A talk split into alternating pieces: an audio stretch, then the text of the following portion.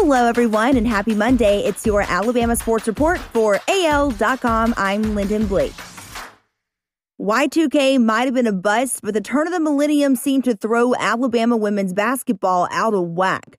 A streak of eight consecutive NCAA tournament appearances ended in 2000, and a program that reached the Final Four in 1994 has not managed a winning conference record this century.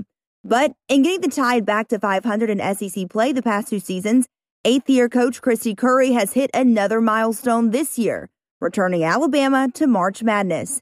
The school will make its first appearance in the NCAA women's basketball tournament Monday as a number seven seed when it meets number 10 seeded North Carolina in San Antonio's Alamodome.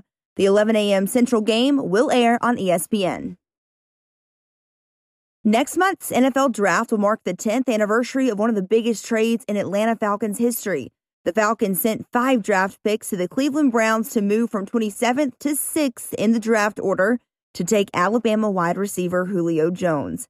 Jones has rewarded Atlanta with a level of performance that has produced seven Pro Bowl invitations, two first team All Pro selections, and the best receiving yards per game average in NFL history. The former Foley High School star has 848 receptions for 12,896 yards and 60 touchdowns in 135 regular season games.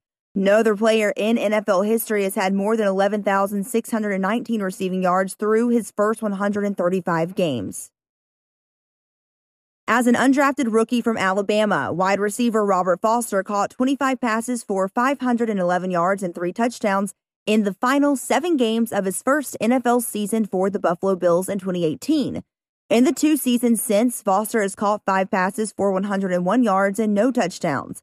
He's ready to reestablish his career with Tua Tagovailoa and the Dolphins. Miami was willing to give me the opportunity, Foster said. He added, and they said they just wanted me to contribute and make the best of what's been given. So I'm glad to be here and ready to just contribute as best as I can. Maryland knew beating UConn in the first round would likely result in senior forward Galin Smith getting a chance to play his former team. I think Smith called some of his guys like, yeah, it's up, we're going to be there. Teammate Darryl Morsell recalled Sunday. He told Alabama, just make sure they're there. Well, today is the day they face off. Bama takes on Maryland at 7:45 p.m. Galin gets to go up against one of his best friends, Bama senior guard John Petty.